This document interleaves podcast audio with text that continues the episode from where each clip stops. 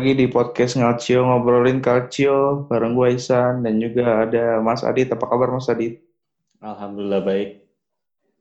Dan juga Bung Romzi. Apa kabar Bung Romzi? Halo Bung Iksan, mantap. Sehat. Alhamdulillah. Kemarin udah ngelewatin babak semifinal dan final Coppa Italia ya. Ya. Iya betul.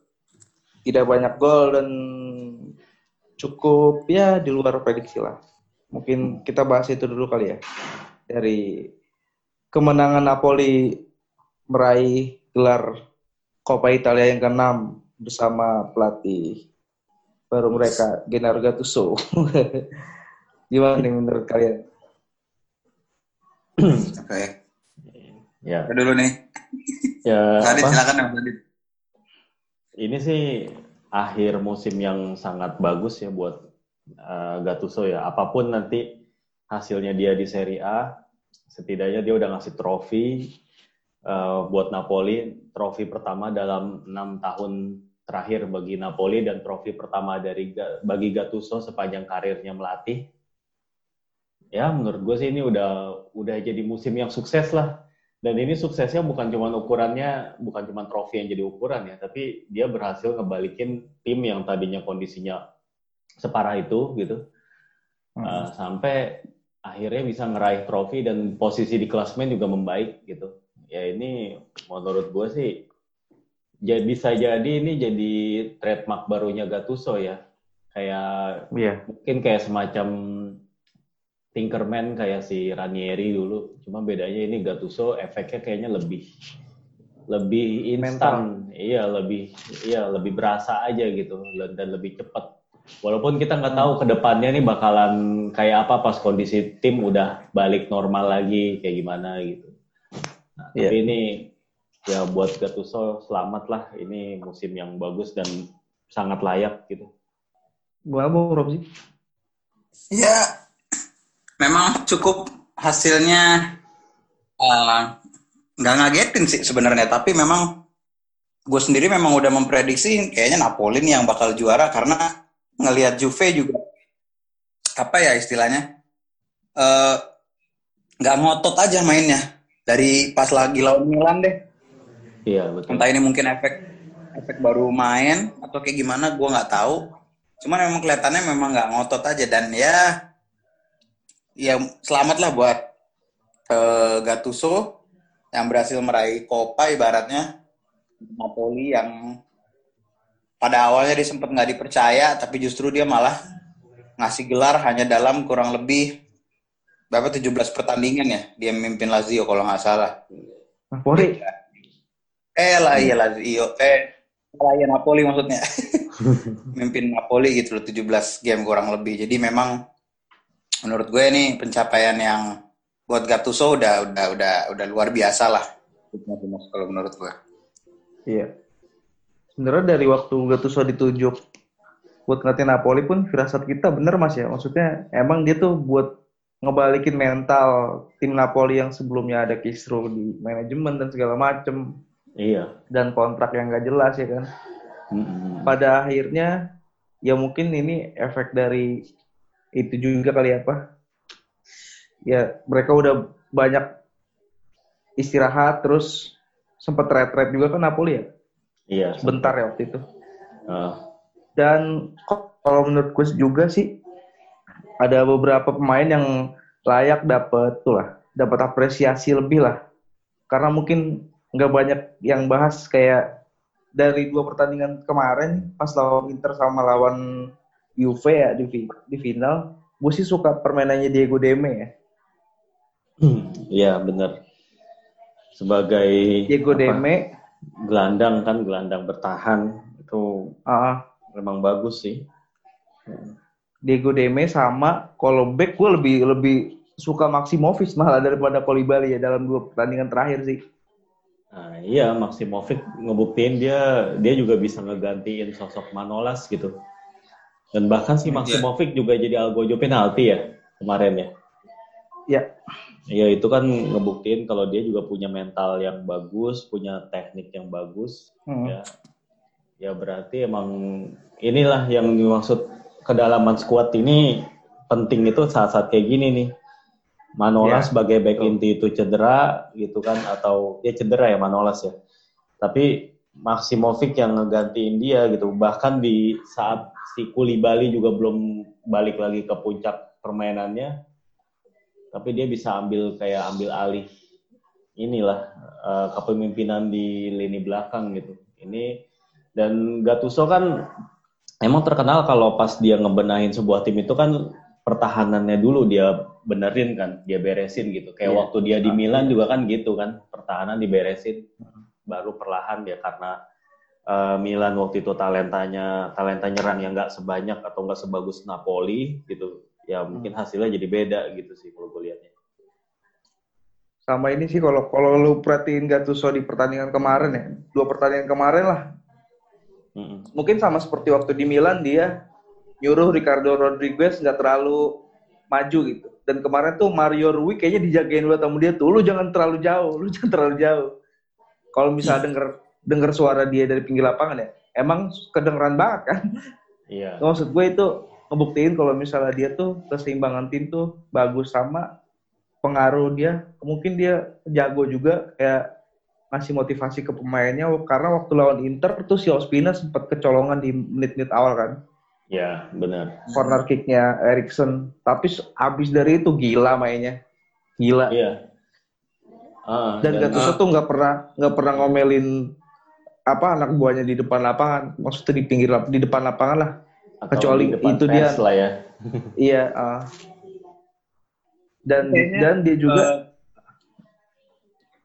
Ya. Halo. Oh, sorry. Enggak, nggak apa-apa lanjut lanjut.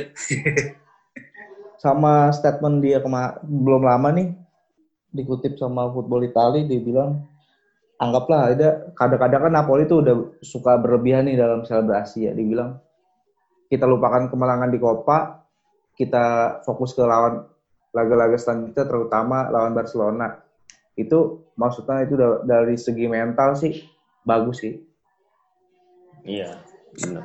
Walaupun susah sih bisa untuk bisa ngelewatin Barcelona. Kalau sampai Gattuso bisa nge- ngelewatin Barcelona sih, wah hebat banget berarti. Tapi ya intinya apa yang tadi gue bilang sih, apa yang udah dicapai Gattuso dengan pencapaian sekarang itu udah udah bagus banget sih gue rasa.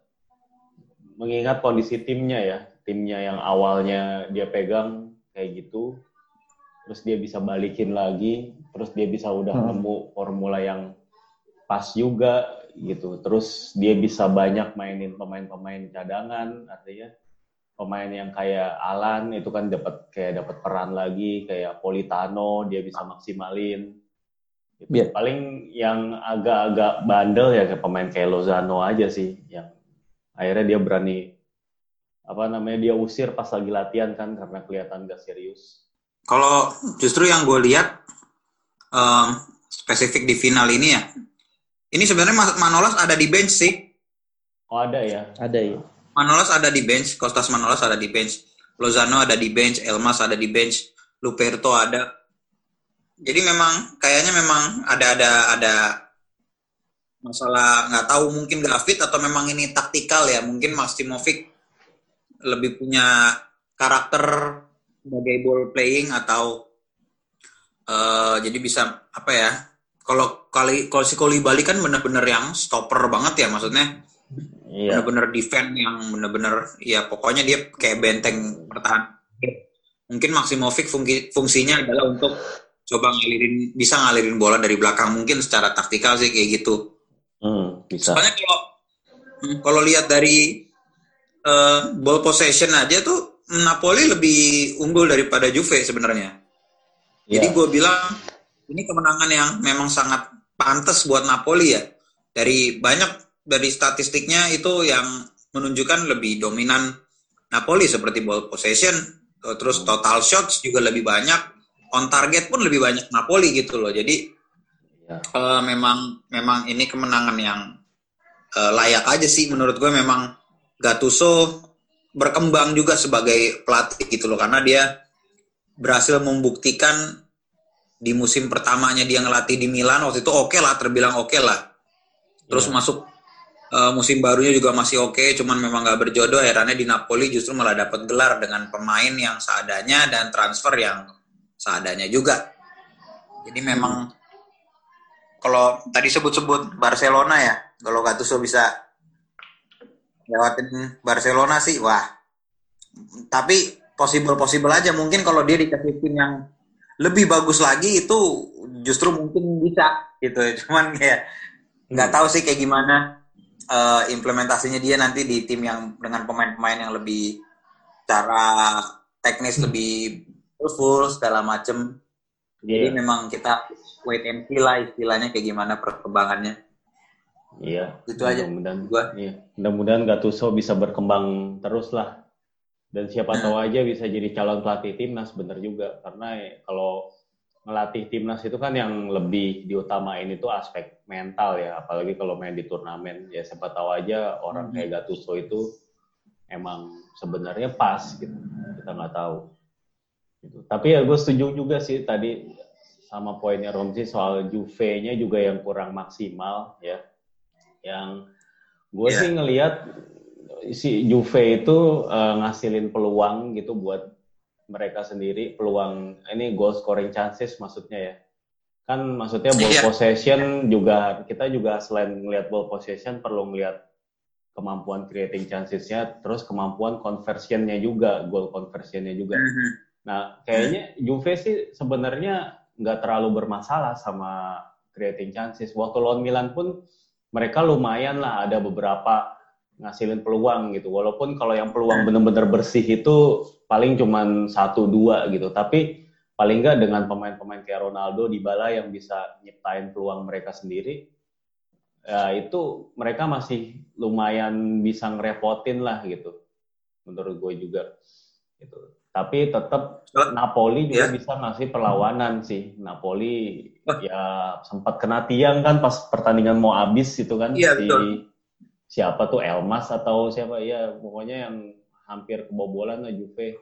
Yang di tepi Kalau dilihat Heeh. dilihat dari statistik, kalau dilihat dari statistik eh, justru memang dua kali kena kena tiang Napoli. dua kali. Iya, Terus dua kalau- kali. Kalau ngomongin yang tadi Mas Adit sempat sebut itu goal scoring chance itu justru sangat jauh Mas. Napoli 8 kali, Juve cuma satu kali. Jadi memang makanya gue bilang ini kemenangan yang sangat layak sih kalau dilihat dari Oh iya. statistik. Ah, Justru berarti- Juve Juve lebih unggul di passing akurasinya aja dia 92%, Napoli 88%. Iya. Jadi memang Iya. tapi hampir dari semua sisanya itu. Napoli sampai ke key passes itu Napoli eh, Iya. segala macamnya kebanyakan yang memang eh, ada true true attack-nya itu memang Napoli Iya. lebih dominan kecuali fast break. Fast Hmm. break-nya lebih banyak eh, Juve sih. Fast Iya. break-nya. Berarti kan kita juga bisa nyimpulin kalau Juve sebenarnya bisa ngalirin bola dengan bagus gitu ya, dengan passing akurasi yang tinggi juga, atau setidaknya pemain-pemainnya tuh udah bisa nyari ruang sehingga lawan apa teman-temannya tuh bisa ngasih apa bisa ngasih passing dengan lebih gampang kayak gitu. Cuman kan yang namanya ya bikin peluang, menciptakan peluang itu butuh imajinasi, itu butuh kayak determinasi gitu, butuh skill Betul. gitu. Hmm. Yang mana emang ini agak-agak jadi pertanyaan di tim kayak Juve yang isinya tuh pemain-pemain juara, pemain-pemain berskill, tapi ya masih kayak masih kurang maksimal aja gitu. Mungkin ya nggak tahu juga karena efek ya efek terlalu lama istirahat juga mungkin orang juga akan loh waktu lawan Milan kan apa namanya paling nggak cukup buat buat pemanasan buat ngelemesin otot lagi gitu. Nah, ini alasan untuk kayak eh, ini kayaknya baru-baru aja nih ya ini kayaknya kalau di partai melawan Napoli ini jadi kurang valid gitu. Nah ini akhirnya yang membawa keraguan juga gue gue lihat beberapa teman Juventini juga kayak menyuarakan keraguan terhadap Sari ya terhadap Mhm. eh, bagaimana Sari ini harusnya eh, apa memanage squadnya dengan bagus gitu bahkan hal-hal yang sekecil kayak eh, siapa urutan penendang penendang penalti aja gitu itu banyak dapat kritik juga eh, gitu Sampai Capello juga ngomong kan. Iya, heeh. gitu. Ya itu berarti kan itu juga nunjukin kalau Gattuso ataupun Napoli itu lebih lebih siap aja sih, lebih well prepare aja di pertandingan final ini. Hmm. Gitu. Dan ini menarik juga nih, apakah Juve bakal segera bangkit di ajang Serie A gitu, mengingat mereka juga ternyata terbatas juga amunisinya di depan ya, Higuain masih cedera kayak gitu. Ya, itu pasti ngeganggu juga sih kalau gue bilang. Sebenarnya sih Nap Napoli kalau la lihat lawan Inter dan Juve kuncinya efektivitas sama disiplin sih. Iya. iya. Kenapa gue bilang efektif? Taktiknya Gattuso tuh dia termasuk adaptasi dengan peraturan barunya cakep. Dia nurut apa setiap pemain pengganti yang dia turunin gitu dari dari laga lawan Inter dan laga lawan Juve kemarin itu bagus semua. Maksudnya pemain penggantinya tuh sesuai kebutuhan taktikal semua gitu.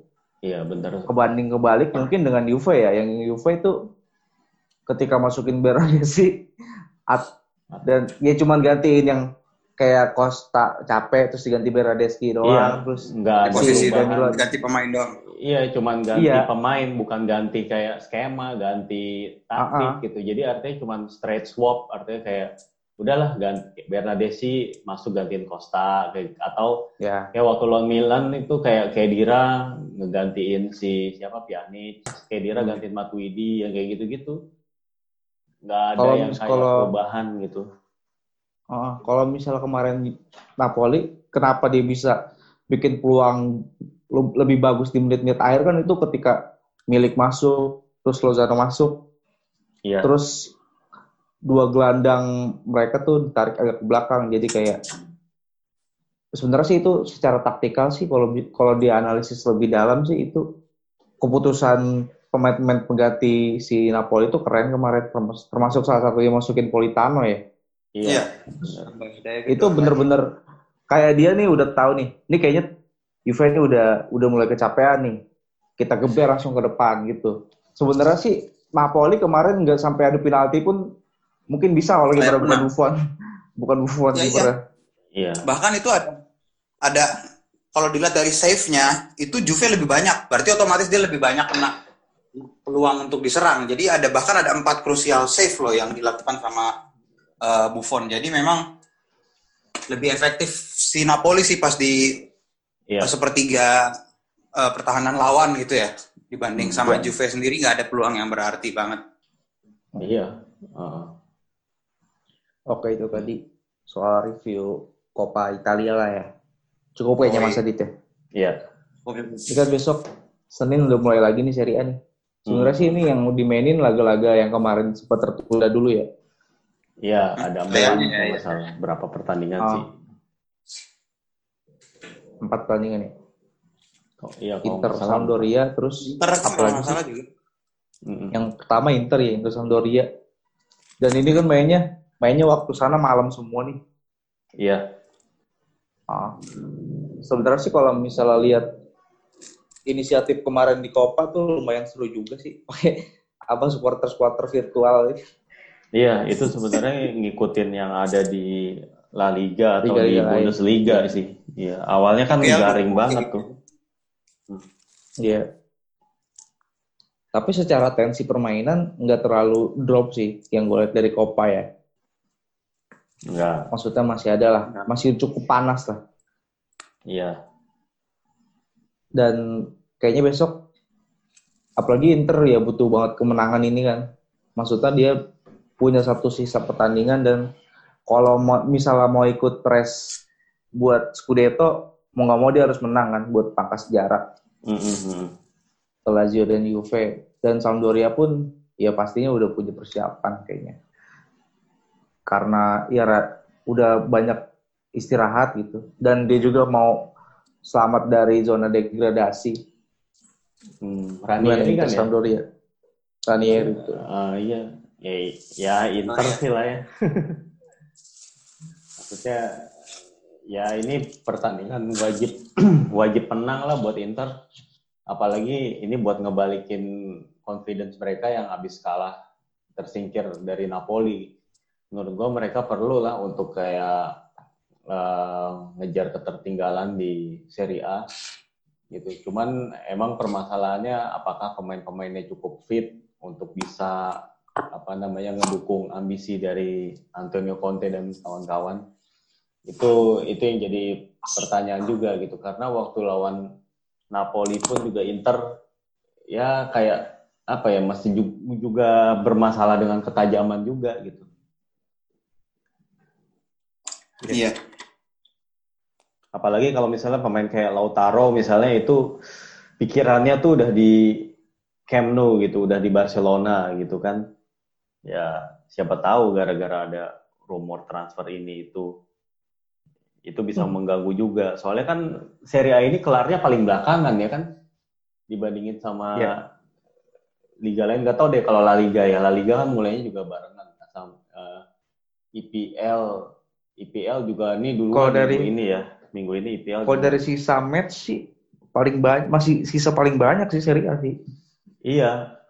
Artinya tuh nantinya bakalan ada kayak uh, waktu di mana liga-liga lain itu udah selesai, Liga Serie A tuh masih tanding gitu. Bahkan kalau misalnya hmm. ada salah satu wakil Italia yang lolos sampai Liga Champions itu itu lagi juga lagi jadwalnya jadi lagi tabrak-tabrakan sama jadwal liga Gila sih gitu. Iya, lagi padat banget sih. Iya. Makanya kan Champions League kan nantinya bakal satu leg aja kan. Iya, satu, satu leg, leg doang dan di uh. empat netral. Iya, betul. Itu seru sih itu. seru. Jadi kalau kalau ngelihat uh, mau ngomongin soal liga justru kayaknya gue semakin condong persaingannya ada di Juve sama Lazio sih ya justru. Kayaknya Inter juga memang karena kasusnya bukan kasus sorry karena rumor transfernya si Lautaro itu ganggu banget keseimbangan tim sih karena mau gimana pun uh, satu pemain inti di lapangan salah satunya iya. Lautaro memang kalau dia sendiri secara mental udah lagi goyang dan secara pikirannya juga udah mulai nggak fokus itu juga mm -hmm. bakal jadi repot masalahnya dia seorang finisher gitu loh yang jadi pemain yang dalam tanda kutip kerja di belakang dia berharap dia untuk finishing tapi nggak ada nggak ada penyelesaian yang bagus karena beberapa faktor di luar lapangan yang mempengaruhi dia gitu jadi gue lebih kayaknya lebih melihat Juve sama uh, Lazio sih nih bersaing buat Scudetto dibanding ada tiga tim yang ikut berebutan termasuk salah satunya Inter. Hmm. Ya. Terus ada beberapa apa klub-klub yang lagi-lagi masalah internal ya. Ini pertandingan. Ini Serie A baru mau mulai kayak Roma, Palota sama Petraki berantem gitu. Iya. Iya di suspend ya. Terus Milan juga kalau nggak salah hari ini atau kapan ya mas ada ada meeting gitulah meeting yeah, yeah. board ya. Uh, uh. kayaknya tentang keputusan raprang kayaknya itu itu cukup sedikit banyak pasti cukup ngaruh juga. Iya. Apalagi nih sama kayaknya kita mungkin agak-agak ini kali ya masalah bursa transfer nih karena ada pemain-pemain yang udah pasti kayaknya nggak bakal perpanjang kontrak terus dia free tapi statusnya masih main gitu. Masih menyelesaikan tugas yeah. dengan klubnya, klub lamanya sampai akhir musim gitu. Sampai Agustus. Dan juga ya dan juga kan ada beberapa yang statusnya sebenarnya udah punya klub ini tapi dia masih main di klub ini kayaknya gue nggak tahu konsentrasinya masih bisa sebagus sebelumnya gitu ya karena kan kalau misal idealnya kan pemain-pemain ini di bulan ini udah kelar gitu udah nggak pikirin maksudnya ya udahlah lu jadi bisa jadi dia bakalan nating tulus gitu, bakal ngeluarin kemampuan terbaiknya, atau kemungkinan kedua dia udah pas-pasan aja bodo amat. hmm, iya, apalagi kalau misalnya uh, contoh ada pemain yang pindah ke Liga Prancis gitu. Liga Prancis itu kan udah kelar ya. Dan kemungkinan yeah. mereka mulainya itu juga normal. Agustus akhir itu udah mulai gitu kalau emang begitu bener ya. Sementara Serie A Agustus baru kelar. Bayangin kalau misalnya ada pemain yang misalnya ya katakanlah PSG ngincer siapa gitu kan. Ngincer pemain Milan, Theo Hernandez, ngincer Benacer gitu kan. Dan kalau mereka misalnya sampai pindah, itu wah gue nggak kebayang repotnya sih mereka nggak nggak bakal bisa ikut preseason, mereka nggak ikut ya nggak ikut latihan gitu kan. Tahu-tahu begitu pindah udah langsung main gitu. Itu ya inilah inilah resiko kalau misalnya nggak nggak seragam nih liga. Antara liga satu sama liga yang lain itu ada yang jalan ada yang stop gitu. Ini pasti buat pemain berasa banget. Dan Serie A sebagai kompetisi yang yang mungkin selesainya paling lama dibanding yang lain itu bisa jadi pemain-pemainnya itu pas akhir-akhir uh, akhir-akhir musim konsentrasinya itu tadi bisa ke, kepecah gitu loh. Iya. Hmm. Paling mengaruh memang rumor transfer tuh paling paling dalam tanda kutip jahat lah ya dalam sepak bola karena itu sangat mengganggu pemain ya apalagi rumor kayak yang tadi disebut ya kayak rumornya Lautaro atau kayak dulu waktu di Bala juga sempat kena rumor macam-macam itu kan mainnya drop banget beda banget gitu loh iya jadi memang ditambah Italia memang walaupun nggak ada covid nih juga selesainya kan memang belakangan ya dari dulu tuh liga iya. selalu terakhir pokoknya Inggris duluan Jerman duluan hmm. biasanya tuh Prancis baru Italia gitu atau Spanyol juga udah duluan Italia pokoknya belakangan deh iya. Eh, nggak tahu itu kenapa padahal match juga sama-sama 38 atau mungkin karena faktor di Inggris ada Boxing Day di Italia nggak ada. Hmm. jadi ya mungkin itu salah satu faktor pengaruhnya. Cuman ya itu balik lagi benar apa kata Mas Adit kalau ngomongin soal uh, transfer itu pasti akan ganggu pemain. Pikirannya udah ke mana-mana. Udah nggak bakal konsen lagi di lapangan jadi kacau gitu. Makanya gue yeah. bilang rumor transfer tuh jahat gitu buat para pemain. Iya belum lagi kalau misalnya kayak selain Liga Prancis Liga Belanda kan juga udah kelar ya. Itu kan yeah. dua pemain dua liga ini Liga Belanda dan Liga Prancis itu kan ter, terkenal liga penghasil penghasil pemain muda berbakat gitu. Artinya sebelum mereka pindah ke liga-liga yang uh, gede mereka dimatangkan dulu di Eredivisie atau Ligue 1 baru mereka pindah ke either itu Serie A, Bundesliga atau La Liga atau IPL gitu ya. Nah mereka ini udah kelar eh, kompetisinya dan ada pemainnya yang udah sign ke klub Serie A kayak gitu. Itu juga gue bingung teknisnya dia itu sebenarnya mulai bermainnya itu uh, apa ya kalau mulai bermain di Serie A sih kayaknya enggak karena kan nggak didaftarin ya nggak didaftarin tapi paling nggak kan dia udah mulai latihan latihan bareng sama teman satu timnya gitu. Terus apa namanya sementara musimnya masih jalan itu juga pasti agak-agak aneh. Sementara musim depan pelatih dari uh, masing-masing tim itu juga belum pasti. Ya posisi beberapa pelatih itu masih dalam tanda tanya lah. Nah itu banyak lah. Gue terus terang gue emang uh, ketika seri A ini mulai selain ya sebagai penggemar juga excited tapi juga banyak bingungnya. Kalau ini gimana? Kalau itu gimana nih gitu sih. Iya benar.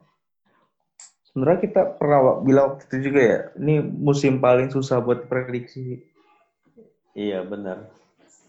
Ah, nggak kayak beberapa musim sebelumnya lah. -mm tapi banyak sisi-sisi menarik juga sih mas.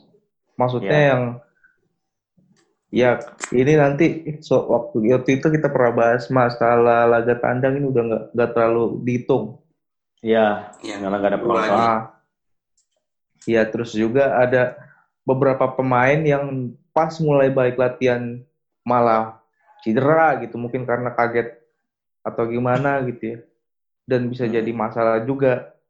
Sebenarnya kan iya apalagi nih nanti per, pergantian pemain tuh lima gitu ya sedangkan kedalaman squad tiap tim kan berbeda-beda gitu ya mm -hmm. ya sebenarnya Napoli yang tadi kutip kemarin si Gattuso di Coppa itu dia lumayan efektif dalam dalam apa memanfaatkan aturan ini dan kedalaman skuadnya juga pun ya gapnya nggak terlalu jauh lah pemain cadangan sama pemain inti gitu kan iya nah kan banyak banyak tim yang masalahnya justru itu kan dalam squad. Hmm. Hmm. Ya bayangin aja kayak tim sekelas Juve aja di lini depan dia masih bingung gitu. Apalagi yang lain nih. apalagi apalagi yang lain gitu nanti gue nggak tahu nih Lazio kayaknya Milinkovic Savic juga masih cedera. Terus Iya.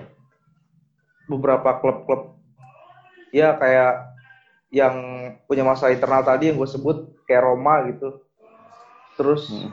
yang mungkin agak agak kurang diperhatiin justru Atalanta ya. Atalanta nih gue nggak tahu nih bakalan tetap main kayak gitu apa gimana ya.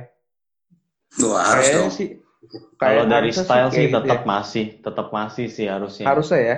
Heeh. Hmm. Nah, Style ini nggak akan berubah deh. kan yang jadi persaingan itu kan selain gelar Scudetto kan perebutan empat besar itu tuh. Iya. Ya. Iya, banyak sih ini ini masih terbuka banget menurut gua. Kecuali mungkin At- Atalanta agak sedikit itu lah. Dia zona Eropa lah masih perebutan banget antara Roma, terus bahkan Napoli. Parma ikut-ikutan, Napoli, terus ada Hellas Verona. Iya. Ya Milan Milan kalau boleh Dihitung. di itu nggak apa-apa, nggak apa-apa lah. Jam ke jam. Mhm.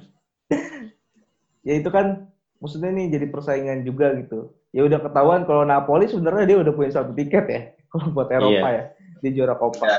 maksudnya tim tim-tim lain ini pun kayaknya kayak Hellas Verona lah. Hellas Verona kan pemainnya udah banyak yang GP ini kemarin nih Januari nih. Ah, Ya. udah banyak yang bakalan cabut terus. Ya Iya. Fiorentina gitu kayak gitu-gitu. Mereka aktif, udah mulai aktif di bursa transfer terus tapi pemain-pemain intinya belum belum ketahuan bakalan kayak gimana. Ini kira-kira gimana nih? Perebutan enam besar? ah, enam besar. Kebetulan emang menariknya semua tim yang memperebutkan itu hampir semua ya. Itu bermasalah. Bisa dibilang bermasalah dari sisi manajemen gitu atau dari sisi squad gitu. Milan dan Roma sama-sama masih menyimpan kisruh di manajemen Milan itu kayak lagi ngulur-ngulur waktu. Ini kapan nih diumuminnya Rangnick nih? Soalnya kalau diumumin cepet-cepet ntar ya skuadnya gimana Pioli gimana gitu kan. Nggak Hmm. enak juga lah gitu. Tapi kalau kelamaan di nggak diumumin itu yang ada target-target inceran pemain itu Lolos. Kabur. lolos. Di ditikung sama tim lain gitu. Itu emang dilema sih Roma Roma juga aneh aneh banget sih. Gue bilang kenapa uh, sampai harus dia nge-suspend si Gianluca Petracchi ya? Padahal mengingat musim lalu itu mereka pas ngedapetin Petracchi itu juga menurut gue susah payah juga. Karena si Petracchi-nya sampai Hmm. ribut sama presiden Torino waktu itu kan. Karena dia Iya, pengen pindah ke Roma gitu. Eh begitu sekarang orangnya udah ada ya mungkin kan nggak tahu ribut presiden. ya ribut-ribut apa sama presiden ditendang juga gitu artinya ini Roma tuh eh dia kayak mecat direktur teknik itu kayak mecat pelatih gitu kayak ya udah gampang aja gitu terlalu pendek terlalu jangka pendek gue nggak ngerti lah walaupun kita juga nggak tahu ya di di balik keputusan itu ada apa-apa-apa kan kita juga cuma Hmm. orang awam gitu tapi ya itu sih menunjukkan eh gue nggak ngerti lagi sama kepemimpinannya si James Palota. Dia maunya apa sih gitu. Itu artinya kasihan aja Roma. Padahal menurut gue skuadnya bagus loh Roma. Artinya Bagus. Tulang tulang punggung Fonseca tim- juga bagus. iya, Fonseca bagus banget. tim-tim Itali timnas Italia tuh tulang punggungnya tuh ada di Roma. Semua tuh dari belakang Mancini tengahnya Pellegrini Cristante gitu kan terus Zaniolo. belum Zaniolo wah menurut gue itu Roma bisa jadi masa depannya Italia gitu cuman ya kalau manajemennya begini ya bagaimana mau gimana lagi gitu Hmm. Roma nggak mau syukur ada Chris Smalling lah, Rom. Iya. Roma Milan. Nah ini area jadi bakalan susah ketebak ya. Ini kalau Verona Iya. tadi secara tim tim spirit pasti bagus gitu. Cuman masalahnya mereka tuh bakalan pincang banget kalau ada satu dua pemain intinya itu absen itu pasti keganggu banget karena mereka nggak punya pem- pemain pengganti yang sepadan gitu. Kalau kayak pemain kayak Amrabat absen, Veloso absen atau salah Kumbula. satu dari ti- Kumbula atau Rahmani itu baiknya itu absen yang main misalnya si Boketi yang main gitu Nah itu agak, agak berat sih kalau gue bilang. Terus kalau Par Parma juga belum teruji lah kalau Parma lah. Gitu. Parma juga kedalaman skuadnya kurang. Kurang, iya. Nah, ini paling menonjol di Kulusevski aja itu kan. uh-uh. Ya, Iya, ini tapi Kulusevski udah di udah di DP-in. dari DP, iya. Juga orinya Atalanta kan. Iya. Ya emang berarti tergantung kesiapan atau tergantung berarti berarti ya mungkin perlu diamati lebih dekat juga gimana kejelian pelatih sih gue bilang karena nggak ada satupun kondisi tim yang ideal baik dari manajemen ataupun dari squad. Jadi ini bener-bener gue bilang peran pelatih dari masing-masing tim ini sangat-sangat penting, sangat krusial. Gimana dia bisa manfaatin uh, resource yang ada gitu tanpa ngorbanin hasil. Nah ini menurut gue ini gimana gimana pelatihnya lah. Bung Romsi mau nambahin? Oh udah cukup lah gua. Cukup. Jadi intinya sih kalau menurut gua kelanjutan Serie A ini justru yang menarik ketidakpastian itu sih. Iya banyak yang ketidakpastian. Ah, jadi tuh udah nih, ini saya semampu apa nih tim-tim ini nih bersaing dengan aturan baru dengan kondisi yang baru juga bisa dibilang main di Iya. musim panas kayak gini kan. Makasih banget untuk semua sekali lagi ya. Sampai jumpa Yap. lagi di lain kesempatan.